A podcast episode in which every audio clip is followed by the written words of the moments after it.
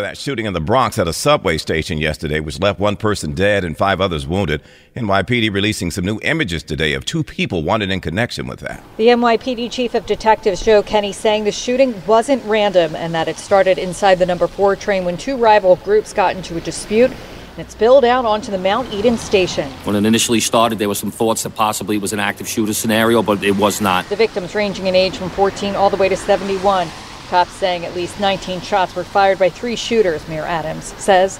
The shooters will be brought to justice. And we will solve this crime and we will bring the people responsible uh, to justice. Monica Guide, 1010 wins on 92.3 FM in the Bronx.